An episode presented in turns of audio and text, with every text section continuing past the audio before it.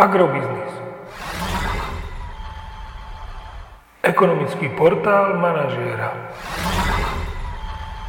Prognóza cien agrokomodít pre 49. týždeň. Očakávané ceny plodín na burze Matif na konci 49. týždňa. Pšenica 290 až 305 eur za tonu, kukurica 285 až 195 eur za tonu, repka 560 až 590 eur za tonu. Predpokladáme, že tento týždeň budú ceny jatočných ošípaných na Slovensku stagnovať v pásme 2, až 2,7 eur za kilogram jatočnej hmotnosti.